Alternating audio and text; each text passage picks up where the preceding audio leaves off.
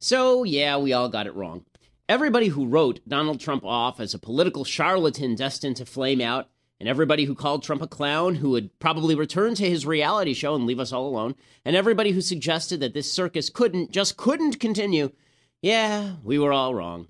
Maybe we were guilty of believing that Trump's mistakes would break out into the mainstream rather than dying slow deaths on cable TV. Maybe we thought that voters would wake up to Trump's bombastic narcissism and just sort of turn away. Or maybe, as statistician Nate Silver put it, we were guilty of not predicting that the Republican Party would lose its effing mind. Whatever the rationale, Trump's definitely a shock to everybody but the political commentator Ann Coulter and a few other Trump stalwarts. So, here are five lessons to take away from Trump winning the nomination. First, failure to utilize ideological purity tests actually leads to the rise of leftist candidates in your own party. So, the bizarre paradox of people who think like Trump is that the same people complaining about Republicans caving to Obama now want to nominate a lifelong Democrat, ad hoc politician with no centralizing principle other than his own glorification, a guy who brags openly he'll cut more deals with Democrats. And when conservatives object, Trump supporters point to GOP nominations of Mitt Romney, who created Obamacare, and John McCain, who created campaign finance reform and amnesty. And they're being hypocritical, these people say. McCain and Romney were, by any measure, more conservative overall than Trump, but the feeling that conservatism doesn't matter any longer. It's hard to quell when, to so many major Republicans, it really didn't matter that much in 2008 and 2012. Second lesson if you ignore social issues, that means that the only way to now appeal to disgruntled blue collar voters is if you move left on economics. We talked about this a couple of days ago. There's been a lot of loose talk about Donald Trump's appeal with disenchanted white voters who didn't show up for Mitt Romney. Trump does indeed appeal to them with lies about how he's going to create tariffs that bring back jobs and taxing the rich. This is straight from the Bernie Sanders playbook. Now, these people did used to vote Republican before the Republican Party decided to toss social policy, same sex marriage, abortion, out the window to pander to New Yorkers like Donald Trump.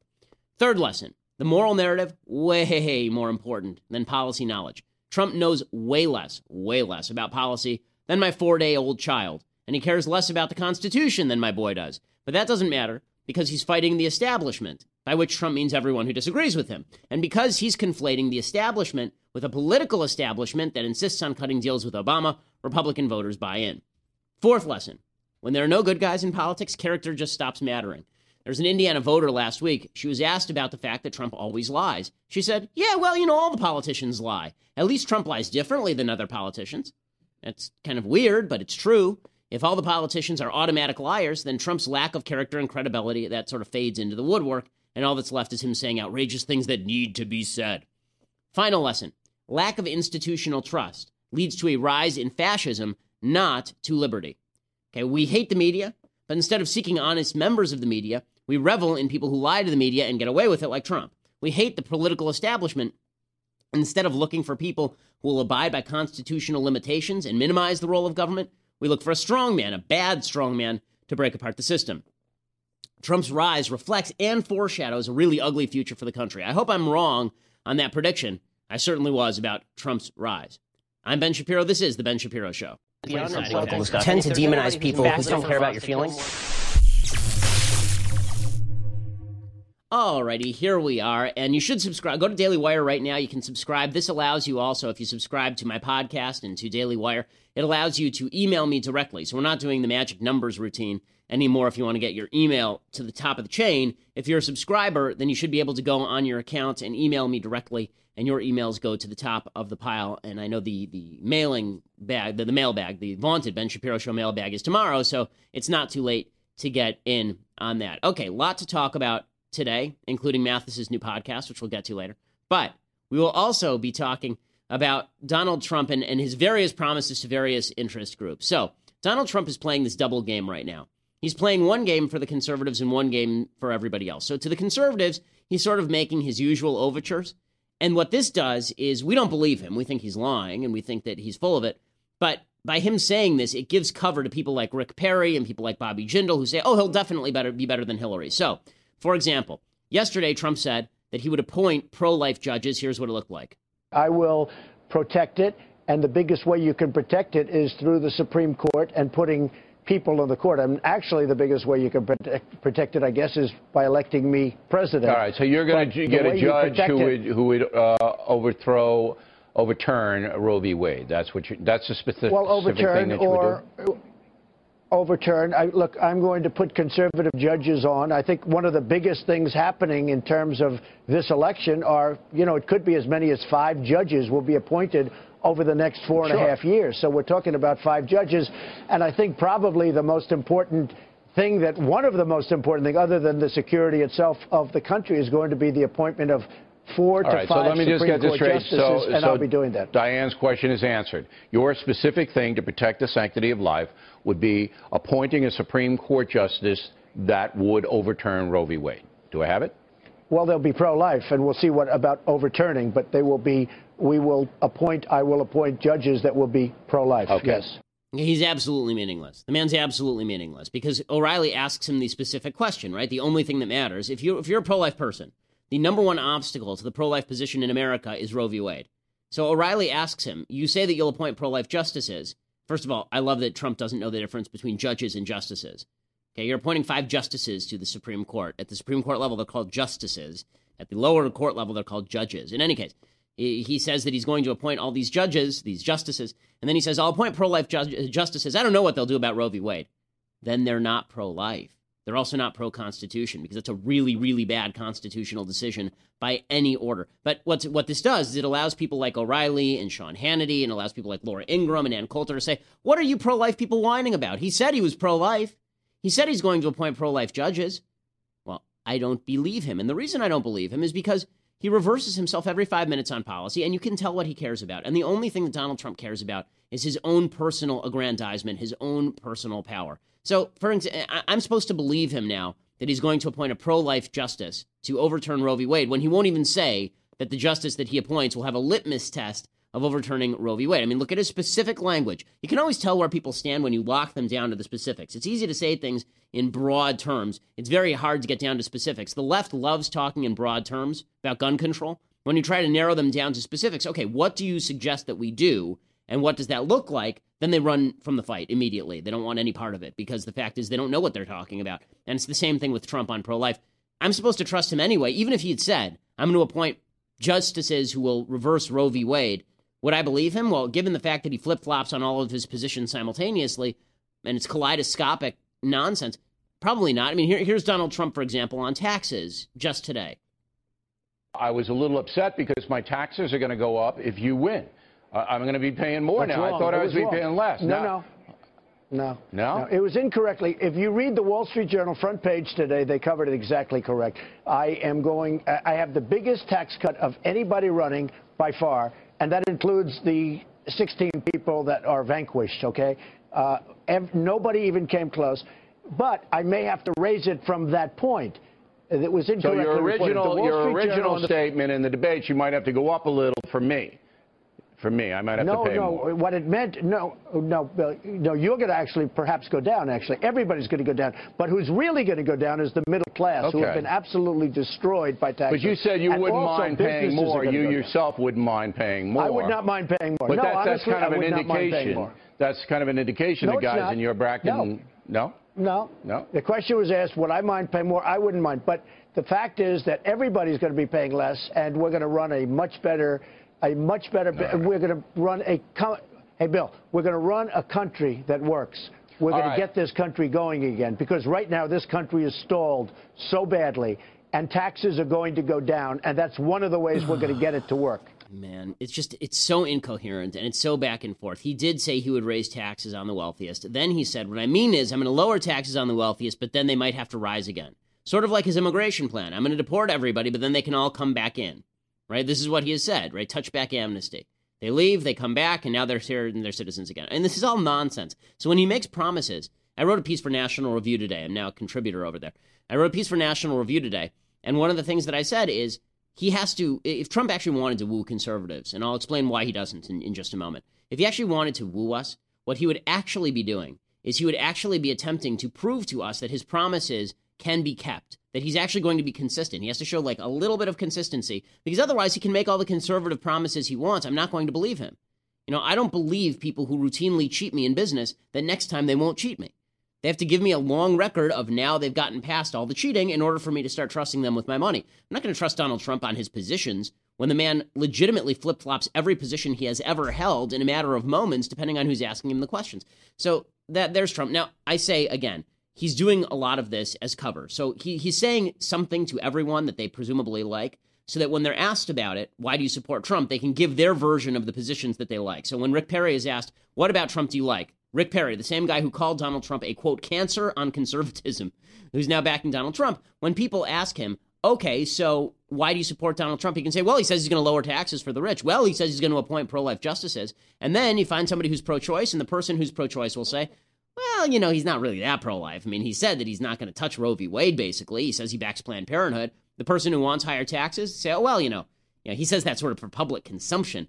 When you signal to people that you're lying all the time, then you are going to draw actually a larger group of people to you because the bottom line is there's always something somebody can find a reason to back you.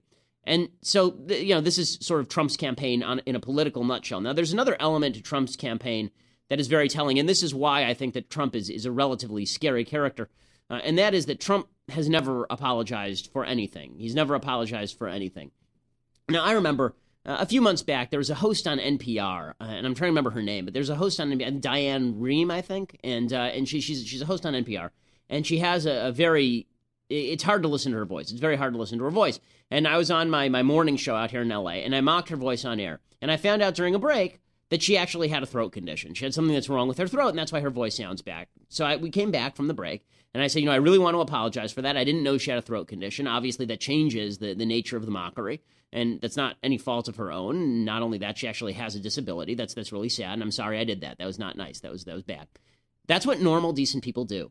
When you hurt people, you apologize to people. When you're wrong, you apologize to people. Donald Trump never apologizes for anything because Donald Trump is the candidate of might makes right. Donald Trump is the candidate of if I am more popular after saying something than I was before saying that thing, then it must have been that I was right. Popularity means that I was right. Me being popular means it's justification for what I do. If people like that I did something, that means that it's an okay thing that I did. And if people don't like it, then it must be because they misconstrued what I said, like on the tax proposal there. So you're about to see uh, Donald Trump, this is his new routine. It really isn't new, but it's now coming to the forefront because he's he's won the nomination. Katrina Pearson, who is his his really kind of nasty spokesperson, she she's on with Fox and she's asked by Martha MacCallum about why he doesn't just apologize to women for saying nasty things about women, and here's what she says. And he closed that gap uh, I hear what you're saying, but you know it, what he needs to do is grow his base. He needs to bring people into the tent who are not in the tent right now, right? So wouldn't He's it be doing smart for him beginning. to? No, but wouldn't it be? You say he only said those things when he was an entertainer, and there, you know, you, uh, you could beg to differ with that, that some of those comments have continued on into the present. But if that's the case, why doesn't he come out and talk about that? Why doesn't he say, you know what, I said things that might have been off color that I wouldn't really want my children or my grandchildren to say. I was trying to be funny with Howard Stern. And he has said that to a certain extent. But, but perhaps apologize. Say, yes, if I've offended any of you, I apologize. And I don't mean, you know, to be mean-spirited against women. Why not do that? Well, because that's the politically correct thing to no, say. No, it's not. If it's the polite thing the to realm, say, Katrina. If you're doing in this case, in the it's realm just the polite thing to say, and it's what I would imagine he would expect from time, his children Martha, or anyone so else. Let me tell you this, Martha. At the same time, this is a response. If he has said anything like that it, since the entertainment world, is in response to criticism of him. He doesn't just wake up in the morning and wanting to offend people. He's responding to people who are offending him, his supporters, even his staff for that matter. This is a response. Mr. Trump has always said it is a counter punch. And just because you criticize a woman after she criticizes you, that doesn't make you a sexist or a misogynist. I get what you're saying. I mean, your argument is that he's an equal opportunity offender. That you know, he Carly Fiorina made him mad. He said what he said about her. He also called you know Marco Rubio and Ted Cruz lots of names as well. Um, and in some ways, I can understand that that's interpreted mm-hmm. as basically, you know, equality, right? He's treating everybody exactly the same. but but the fact remains that he does not do well with women in many of these polls. So when, when you look at the national polls, right? So politically, wouldn't it be smart for him to maybe, you know, speak a little bit differently on these issues? Well, he has said on, on the stump and in some interviews um, that some of those comments were pulled out of context for the entertainment realm. Uh, but I also think that taking his message out to the public and showing them many of these women have no idea who Mr. Trump really is when it re- when it comes to women because they don't get to hear about all the women that Mr. Trump brought into his organization. They don't know that the majority of his executives well, then he should talk about that women. and So we can- put some of the we can stop it here. So bottom line is, you see even how Fox is covering this, the, the way that they're showing pictures of Melania while we're talking about women that Donald Trump was mean to, right? No pictures of Megyn Kelly, no pictures, excuse me, of Michelle Fields, or no pictures of of Carla Fiorina, no pictures of Heidi Cruz. What did Heidi Cruz do to him that, that caused him to come out against Heidi Cruz, right? Well, what exactly caused that? But Donald Trump, his people say, bottom line, he's not going to apologize because it's not hurting him and because he's a winner. He's a big winner, so he's never going to apologize for anything that he says. Now, as you remember, you remember way back in August, Donald Trump said this about John McCain, right? So I never liked him as much after that because I don't like losers. But, but Frank, Frank, let me war get to it. He's he hit me. hero. He's not a war He's a hero. war hero. He's a war Five hero. and a half years in He's a war POW hero because he was captured.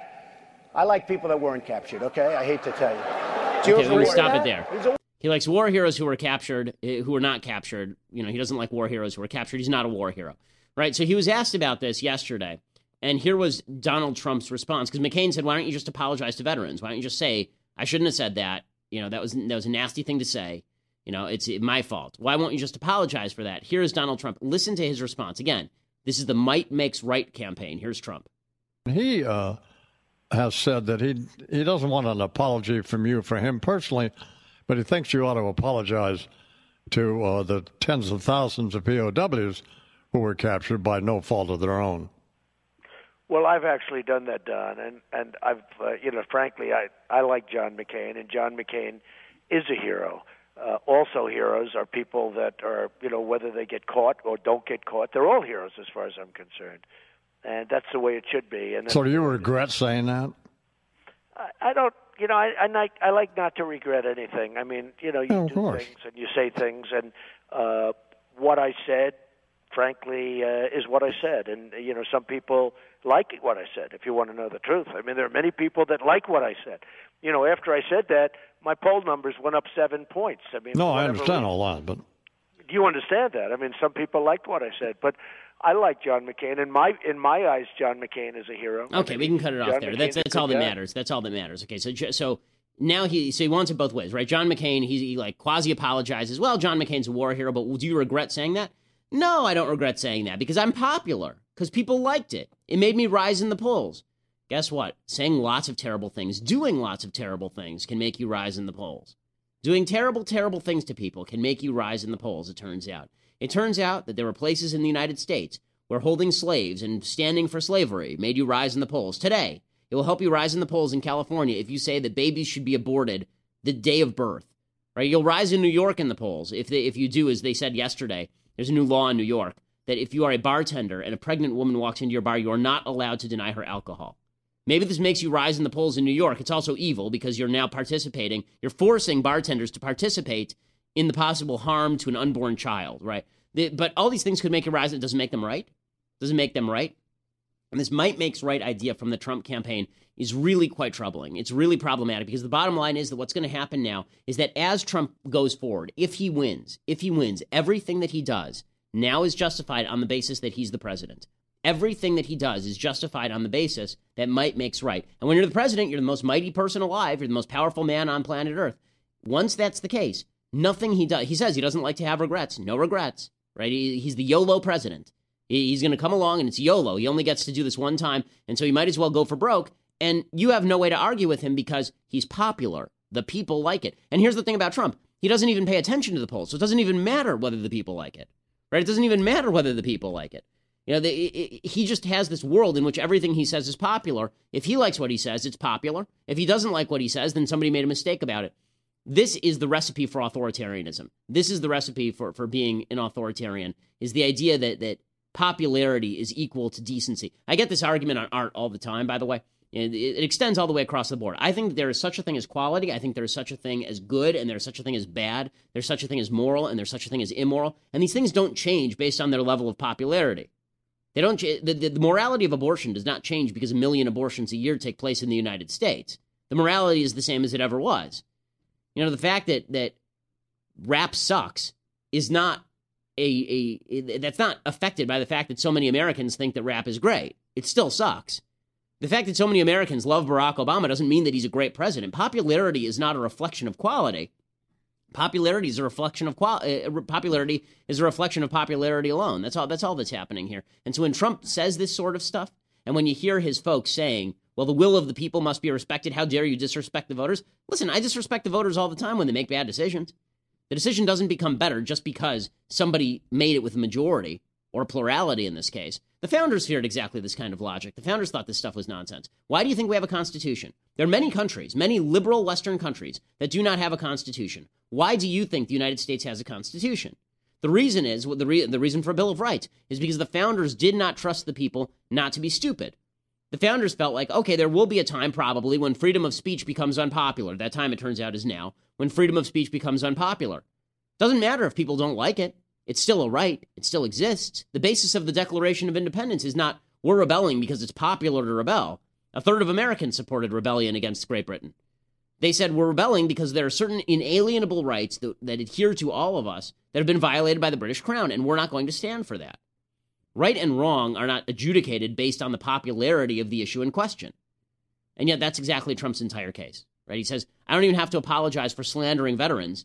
I don't have to apologize for slandering POWs because, hey, I went up in the polls, and that's all that matters. And you can see, and this is the part that scares me, you can see everybody in the Republican Party or large segments of the Republican Party falling in line. Trump is popular, therefore he's right. Ann Coulter, with whom I've been friends for a very long time, but I'm you know been very disappointed by Ann's take on this particular election, and, and I think that she's been saying untrue things about Donald Trump and about his opponents. Here's Ann Coulter saying that we all need to get on the Trump train or be run over because obviously he's popular.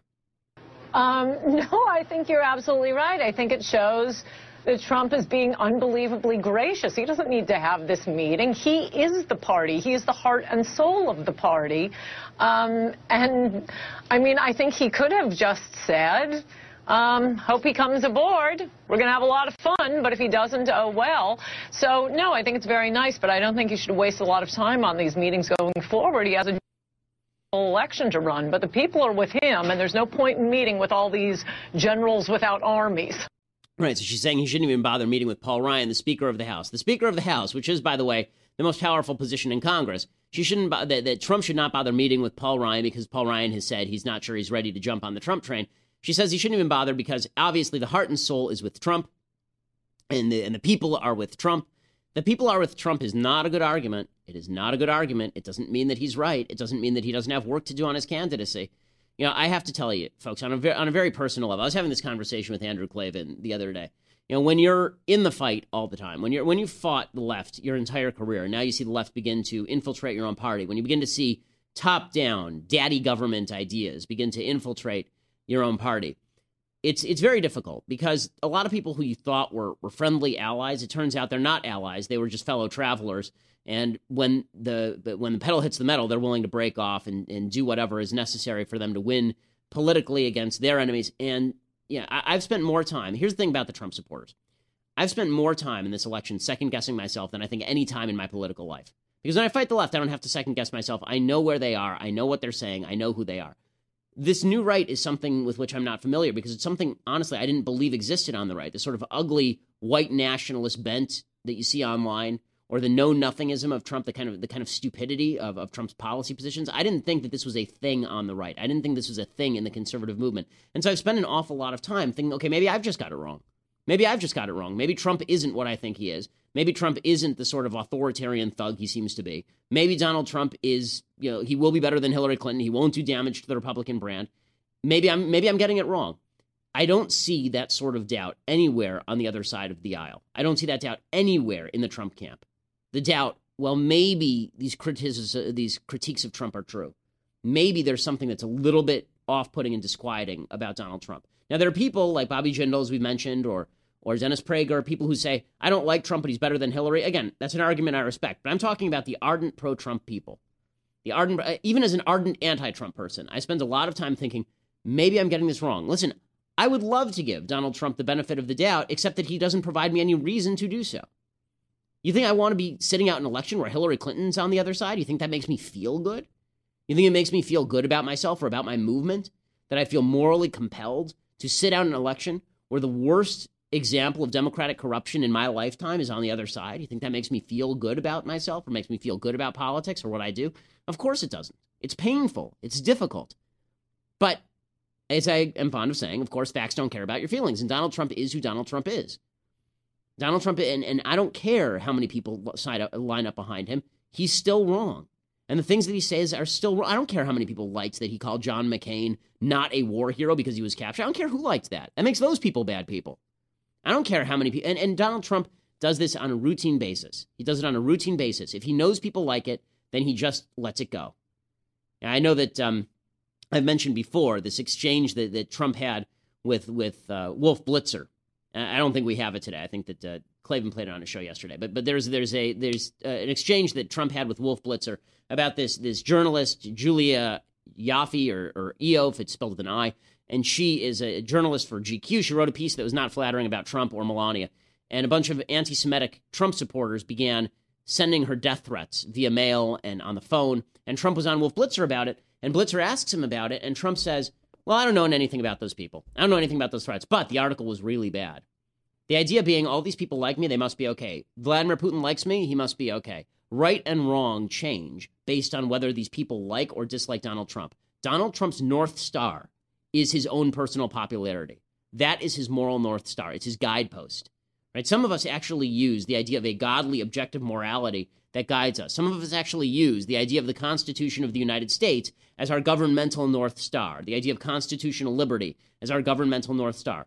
Donald Trump's North Star is Donald Trump, which means it's constantly moving, and the people who follow that North Star are likely to get lost at sea. People like Ann, by the way. And that, that makes me sad to say. And you see it all over the place. Look at this debate between Stephen Hayes over at the Weekly Standard and Tucker Carlson from Daily Caller this was uh, this was with Bret Baier yesterday, and it's making some headlines because you'll you'll see the debate, and, and I think it's an interesting one. It doesn't mean you should back it. It does mean you need to rethink your comfortable assumptions about immigration if you're the Republican Party. Sure, but if you have principles, if you believe that, that we shouldn't, you know, in effect, ban a, ban a religion, don't don't ban a religion. You know, it's not. It's in a country founded on freedom of religion. It's not a good idea a to ban more, a religion, It's a little more complex even with that. asterisks. No, Republicans can't just cast then aside their the principles. And no free trade because that. Donald Trump comes around and you know this orange guy suggests that free trade is bad. We're going to throw away 300 I've been here years a long time. I haven't noticed a lot of principles among Republicans in Washington. Perhaps they're there. They're, they're hiding them well. I would just say, look at Europe. Look at the destruction of Europe underway now. What are the lessons we draw? Doesn't mean you need to ban people who are Muslims. I agree. That's an overstatement and kind of crazy. But it does mean keeping your immigration regime the same in the face no, of no, what's no, happening no, but I, is equally crazy. No, I, I agree with you entirely. I think they need they need to respond to this. Clearly, there's and they haven't. They refuse to. But but if but if you make the argument, you're not making it. Others have made it that they just cast aside these pillars of conservatism But open because borders they're is not a unpopular because of because Donald Trump is making certain arguments about trade and about other things. I think that's unwise, and I think that's one of the reasons that you're seeing this resistance from some people. They don't want to support somebody who opposes the things that they fought for and held most dear for years. So if open borders is one of the things they hold, held most dear for years, they're going to have to give up on it because the country just doesn't support it. They've defended it, and they need to change. Okay, so he keeps coming back to open borders, does Tucker Carlson. This is such a it's such a Trump lie. This this idea that everyone who opposes him opposes him on the basis of open borders policy. Are you kidding me? I've been for a while long before Trump was. I was in favor of restricting immigration long before Trump was. Look at an interview I did with Ann Coulter last year on her book, Adios America, about restricting immigration flow. No, what Stephen Hayes is saying, and he keeps mentioning free trade, and you notice Tucker Carlson deliberately avoiding talk about free trade, right? He keeps he keeps going back to immigration, he won't talk free trade. What Hayes is saying is, look, there are certain principles that guide us. And Tucker Carlson is saying, even about immigration, there, he's saying, well, it's unpopular. Just got to abandon it. Just got to move beyond it. Truth does not change just because it's unpopular. It's still truth. But what you're seeing the Republican Party do, because it's a vehicle for victory, it's not a vehicle for conservatism. And this has always been the tension inside the Republican Party. Is it a vehicle for conservatism or is it a vehicle for victory? Right? Now it's pretty clear this has become a vehicle for victory, not a vehicle for conservatism you're seeing all the Republicans jump on board behind Trump, including people like Marco Rubio. Rubio, who again basically suggested that that Trump's politics are egregious. He says he'll support the nominee too. Would those reservations keep you? Do they right now preclude you from endorsing him? Well, I've set out, I've signed a pledge that said I'd support the Republican nominee, and I intend to continue to do that. But we're Look, here's a situation that we're in. On the one hand, uh, the Demo- I don't want Hillary Clinton to be the president of the United States. I, I don't want her to win this election. On the other hand, as I said, I have well-defined differences with the current, the, the presumptive nominee of the Republican Party. And like millions of Republicans, we try to reconcile those two things. I intend to con- live up to the pledge that we made. But that said, it, it, I, these uh, concerns that I have about policy, they remain and they're there. But, you know, I, I, uh, that doesn't mean that uh, Donald needs to change his positions in order to get my support or what have you. As I said earlier today, I think he should be true to what he believes in and continue to campaign on those things and, and make his case to the American people. You know what, Marco? Stick it. Stick it. Of course he should change his positions if they're wrong. If they're wrong. And, and this whole I'm going to support the nominee, I signed a pledge you know, I'm maybe the only person in American commentariat who said that that question was stupid in the first Republican debate. That no one should be forced to sign a loyalty pledge to anybody else. You should be loyal to principle, not to people or organizations. Loyalty to principle over people or organizations is what keeps people alive. Loyalty to organizations and individuals leads to death. Okay, it leads to legitimate death. Because if you are more loyal to an organization or a bad guy than you are to basic principles like decency, you're going to do very, very bad things. And that's what the Republican Party is about to do. The final, the final kind of domino here is going to be Paul Ryan. There's sort of an open question. Paul Ryan is meeting today with Trump. Not clear how that's going to go. Paul Ryan was asked about this yesterday. He said, "Well, you know, we have to unify the party." This is his his routine. He just keeps saying, "Unify the party, unify the party." This is all prelude to him saying, "Okay, well, you know, in order to unify the party, I'm going to have to back Trump," even though he's expressed his reservations. Here is here's Paul Ryan. Look, we've, we've got a process. We're just getting started. So the last thing I'm going to do is say exactly what the end of this process is going to be when we're just beginning this process. The point I'll just make one more time is I really believe that if we're going to be successful this fall, we have to unify our party. We have to go forward with a positive message that Americans see that we have solutions to their problems. When seven out of ten Americans don't like the path that this country is on, and Hillary Clinton is basically promising to keep going down the same path, we have an obligation to merge and to unify around our common principles to offer this country a choice, a better way forward. And that's going to take some party unification to do that. We just finished probably one of the most grueling primaries in, in, in, in, in modern history. It's going to take some work, and that's the kind of work we're dedicated to doing. Okay, so he says unify the party, and here is Trump. Here, this is why I think all of this is prelude to a, to a big conciliation. Here's Trump last night trying to woo Paul Ryan. Number one, I have a lot of respect for Paul, and I think we're going to have a very good meeting, I hope. He's a very good man. He wants what's good for the party, and I think we're going to have very positive results. Did you and send... I'd love, frankly, for him to stay and be chairman. Okay, so he, he had said earlier that maybe Trump, maybe maybe Ryan should be removed as chairman of the party uh, because he opposes Trump or has said that he won't support Trump. All right. So the bottom line is that this could all change. I mean, tonight, if Ryan says he's not endorsing Trump, Trump will be on O'Reilly talking about how Paul Ryan is a is a terrible man, a chameleon, somebody who lies, and all the rest of it. The, the worst liar since since the snake in the garden. And we'll, get that whole routine. Okay. So bottom line is the Might Make Right campaign does have followers because Might does attract followers. Might does attract followers. It doesn't make right, however. That said, Donald Trump is is running, and there's a new poll out today from Reuters this poll had Hillary up by 13 points last week and now has them running dead even and now has Trump at 40 and it has Hillary at 41%, well within the margin of error. Of course, that shows that there is a 19% gap between the between, you know, the, that and full voting. So where do those other 19% go? Nobody really knows. Trump says that he's going to run a new sort of operation. He says that in this campaign, he's not going to run a data driven operation. He's not going to invest in a robust ground game. He's going to invest in his rallies. He's going to have big rallies because he's hoping that sort of the free media that he generates is going to be like the primaries. He generates big media, big rallies, and then all these people go out and vote for him sort of spontaneously. This seems to me unbelievably stupid. You need both. You need a good ground game too. Apparently, there are some super PACs who may or may not pick up the slack for it, but this is dumb. But Trump, again, because it's all about look, ground game is not about self aggrandizement. Ground game is about organization. Trump hates that stuff because it requires work. It's much easier to just say things on TV. And so Trump's one of Trump's top aides, Paul Manafort, he's on TV and he says that that he, that Trump is not going to to run this thing like a normal campaign. Listen to what he compares American politics to. It's kind of amazing. Well, I'm going to Cleveland on Thursday and Friday. We're sitting down with the RNC leadership running the convention, and we're going to begin to start, to start talking about that. We have some ideas, but we want to listen to what the You're going to have to break some eggs, though, right? I don't think we have to break any eggs. And Reince Priebus is going to give us an exciting convention? Donald, Come on. Donald Trump is going to give okay, you an exciting how? What do you do? Do you have movies? Do you want to, you we're, we're, we're, going to put a program together. It's not put together yet. We have a have reality ideas. show of some we kind? Have, well, this is the ultimate reality show. It's the presidency of the United States. And... Uh, Uh, so it will be a program where we will be talking to America about not just Donald Trump, but yeah. the Republican Party, uh, and we'll be put it in ways that we hope will be entertaining, but more important, more important, informative. Okay, so it's going to be like a reality show, which it already has been. Has this been good for American politics, this whole reality show? Does this make you feel better that it's turned into a game of survivor and the only thing we're lacking is Donald Trump tromping naked through the woods? Is that, is that really what, what, what is making you feel better about American politics? So, Trump, look, here's one thing about Trump. He understands that right now politics has become a reality show. He's living inside reality, right? Reality is now the reality show. I mentioned the Truman Show yesterday. We are all living now in the Truman Show. This is the Truman Show. We are all inside reality TV. This is Donald Trump's world, and we're all strangers in it if we don't believe that.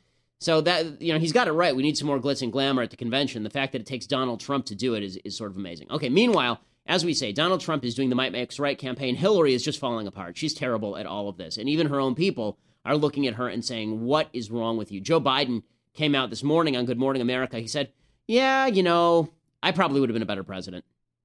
I had planned on running. Um, it's an awful thing to say. Uh, I, I, think I would have been the best president, but um, it was the right thing, not just for my family, for me. I, no one should ever seek the presidency unless they're able to devote their whole heart and soul and passion into just doing that. And um, Bo was my soul. I just wasn't ready to be able to do that. Now, my one regret is my Bo's not here. I don't have any other regrets. Okay, so he says that, that he wishes that, that he'd run, basically. And if he had run, he would have beaten Hillary. Excuse me. And then he probably also would have won the election. So, so if he had run, he probably would have been the president. But eh, she's in trouble, and that's why you're seeing these people feeling freer to speak about it. Bernie Sanders he's come out and he says he's not quitting. He's not going anywhere. He says the polls show that that he continues to that he not only would he beat Hillary, he'd beat Trump. If you look over the last month or six weeks at every national poll, Bernie Sanders defeats Donald Trump by big numbers. But it is not only national polls where we defeat Trump by bigger numbers than Secretary Clinton. It is state poll after state poll after state poll. Just in the last day, just in the last day, two national polls have us beating Trump by bigger margins than Secretary okay, so, Clinton. So he's now doing the reverse Four Trump routine. Statewide polls. Okay, so he's, he's now doing the reverse Trump routine. He's saying that I would crush Trump, and the polls show it. The polls, the polls, the polls, the polls. Okay, so Hillary's got a problem, and even her own biggest supporters are saying she has a problem. George Stephanopoulos, the Keebler elf, who said in his in his autobiography that he loves Hillary Clinton. George Stephanopoulos, he says these losses she lost in West Virginia last night in the West Virginia primary because she was stupid enough to say several years ago that she wanted to put coal miners out of jobs. Just a genius thing to say. Here's here's George Stephanopoulos lamenting the fact that his former boss has some problems. Bernie Sanders cannot catch up, can't get 98% of the delegates. And the Clinton team is explaining away this loss in West Virginia, but it is bogging her campaign down. Well, yeah, you know, they say they did not advertise in West Virginia. They say the demographics favor him there. But the reality is she's got a real problem going forward. She's had a hard time winning over white working class voters, George. And that, as you know, is a group that Donald Trump has done especially well okay, with. so even Democrats beginning to acknowledge now that Hillary's a terrible candidate and has problems. Chris Matthews said the same thing last night over on MSNBC. Got to brush his head with a shoe. And then he says, let's talk about Hillary and her problems this campaign. Go the early elections in 50s and 60s and the Kennedy races. And I have to tell you, back then, being a Democrat was great. You talked about unemployment, you talked about jobs, you talked about putting people to work, you talked about minimum wage, you talked about Medicare. Now you got to talk about guns, which the people don't want to hear. You got to talk about how coal is bad for the country and bad for the world. You got to talk about same sex in a part of the country that isn't too keen on that kind Abortion, of cultural stuff. Religion. Abortion. So all of a sudden you're talking about things that aren't really well received. But in the old days, a Democrat could just say a lot of poverty here, let's do something about it. And and he's saying basically that Hillary can say those things, but Trump is also saying those same things. This is why if the Republican Party is a vehicle for victory, basically you just make it the Democratic Party. When we put a loudmouth in charge, and yay, everything is is happy dappy do. The the Democrats have a problem here. I mean, listen, I'm a never Trump guy in the sense that I and I said I won't vote for Trump if as he currently stands. That was never based on the uh, the idea Trump can't win. There are some people who say Trump can't win. You know, my head says that he's going to have a tough time winning, but he could certainly win. I mean, there's there's certainly a possibility that he can win. The point of not voting for him is that I don't want him to win. I don't want Hillary to win either. I want both of them to drift off in a lifeboat somewhere in the middle of the sea. I think that would probably be the best solution for America. But Debbie Wasserman Schultz, she's now in the position that Mitt Romney's campaign was in the last days of the of the 2012 campaign. Jar Jar Binks, Debbie Wasserman Schultz, she says that she no longer trusts the polls. She doesn't put a lot of stock in the polls that show that Trump is doing well against Hillary.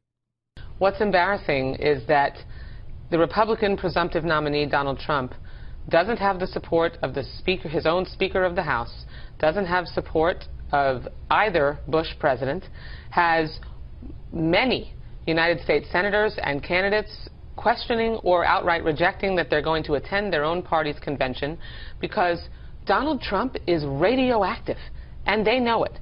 The national polls are a little, it's a little early to be hanging your hat on national polls, but the polls that I have seen across the board, the Quinnipiac result is an outlier, but I, am in in May not uh, not one that puts a lot of stock in the polls. Okay, so so she's saying that the polls don't exist anymore, even though three days ago she was saying that, that Trump was getting crushed in all the polls, that she was going to run to victory. So Hillary has some problems of her own, uh, and and you know, so this could be a competitive election.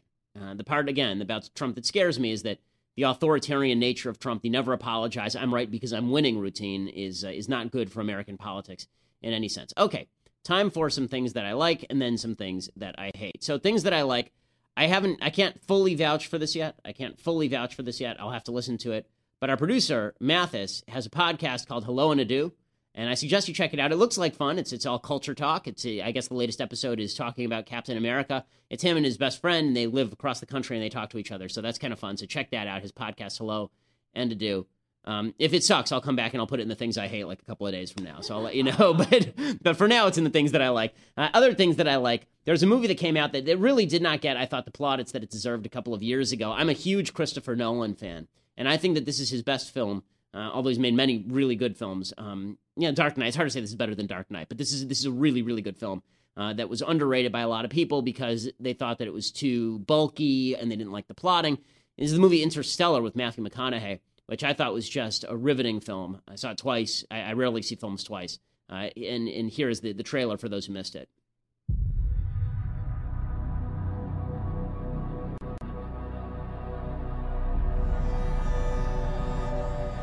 What are you going to do with it? I'm going to give it something socially responsible to do. Can't we just let it go? This thing needs to learn how to adapt, Murph. Uh, gang, let's mask up. Like the rest of us.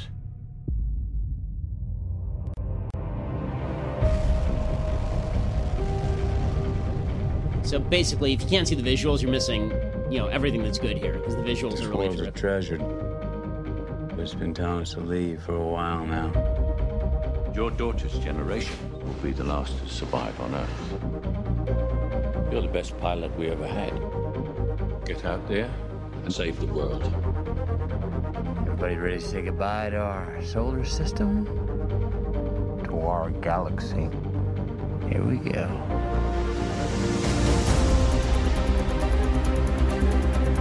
It's really good. So okay, we can stop it there. It's really good. The bottom line is that, that what the, the premise of the movie is that Earth is having an environmental crisis. Basically, people are going to die, and so we need to find a different place to live. And so they go out and investigate. It's Matthew McConaughey and Anne Hathaway. Uh, they go out and they investigate other universes for places that human beings can live, and it's it's cool and it's spiritual. It's a really it's a really neat movie.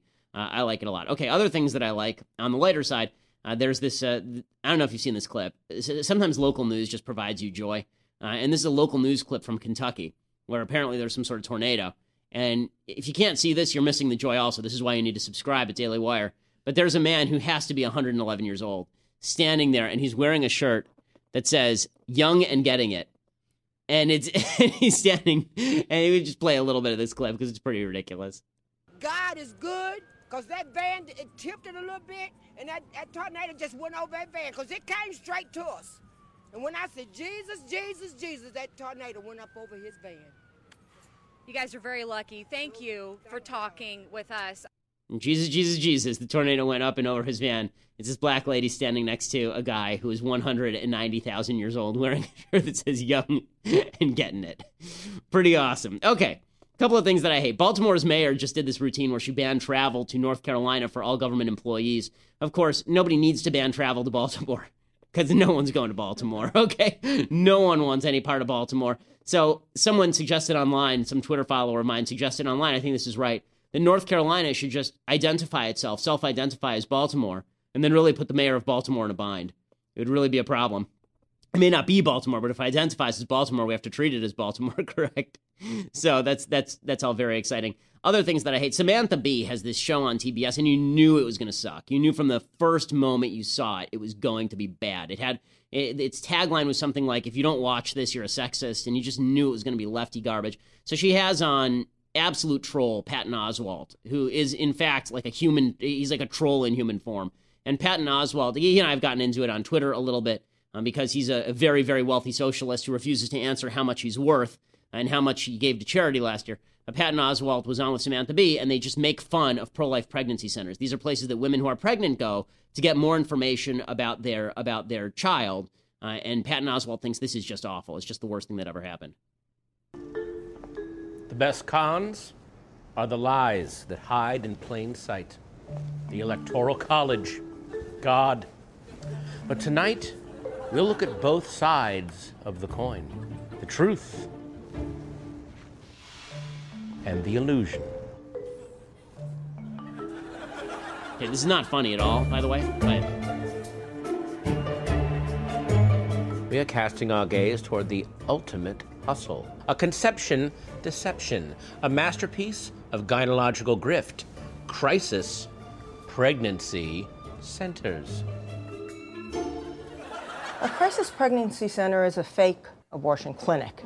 They spread these lies, hoping to frighten women and to persuade them not to go ahead with obtaining the abortion that they want. They create the illusion that they're an abortion clinic.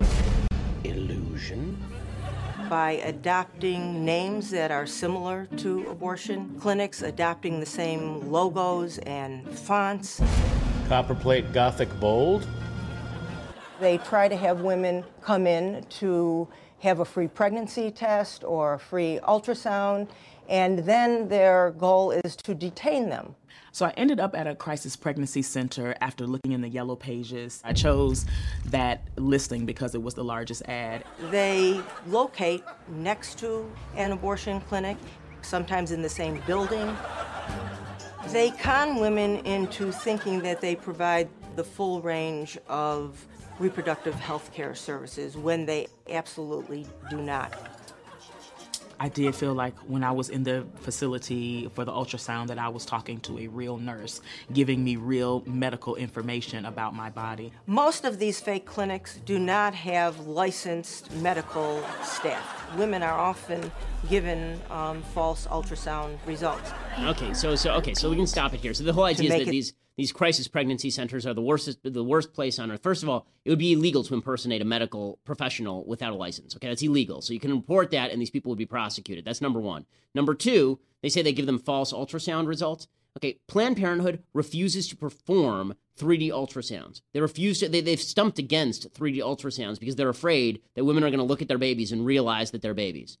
Okay, one, even if you were to grant all of these premises, right, it would be bad. You don't want to deceive people because lying is not worthwhile. But even if you were to grant all these premises, lying in order to get a woman not to kill her baby seems to me less objectionable than lying to a woman in order to get her to kill her baby, which is what Planned Parenthood actually does. So, you know, but th- this is how the media treat all this. The media are really quite terrible. Okay. The, the last thing that I want to talk about that I really dislike here is, um, well, I now have to decide. Should we play the most ridiculous Trump question in history from Fox and Friends, or should we do Joe Biden talking about cancer? Lindsay, which one? Biden about cancer or or Trump? Okay, it's always Trump. Okay, so Fox and Friends asked Donald Trump legitimately the most ridiculous question in television history yesterday. Uh, here's what it looked like this morning. Donald Trump, do you think you had something to do with Budweiser changing the name of their beer for the summer they from owe you Budweiser money? to America? I think so. They're so impressed with what our country will become that they decided to do this before the fact. Yeah, okay. So Trump says, Trump replies as he should with a joke, but they're asking Trump, of course, Budweiser is going to rename itself America for the summer, and uh, and so he's asked whether they think that they renamed Budweiser after Donald Trump's campaign slogan. Yes, yes, this is how our media treat things these days. But don't buy the hype, folks. It turns out the truth is still truth, lies are still lies, and it doesn't matter who's speaking truth and who's speaking lies. All that matters is what is a truth and what is a lie. You don't just get to follow the person who you think is going to be the nicest to you or the person who is the most popular. Speaking of popularity, we'll be back tomorrow with the vaunted mailbag, where apparently I am both unpopular and deeply unpopular this week. So we'll talk about all of that. I'm Ben Shapiro. This is The Ben Shapiro Show.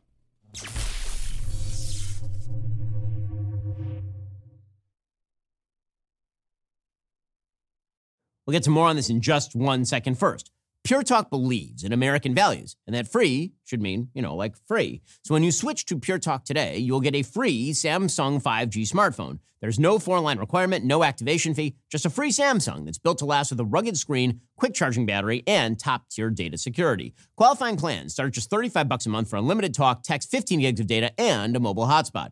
Pure Talk gives you phenomenal coverage on America's most dependable 5G network.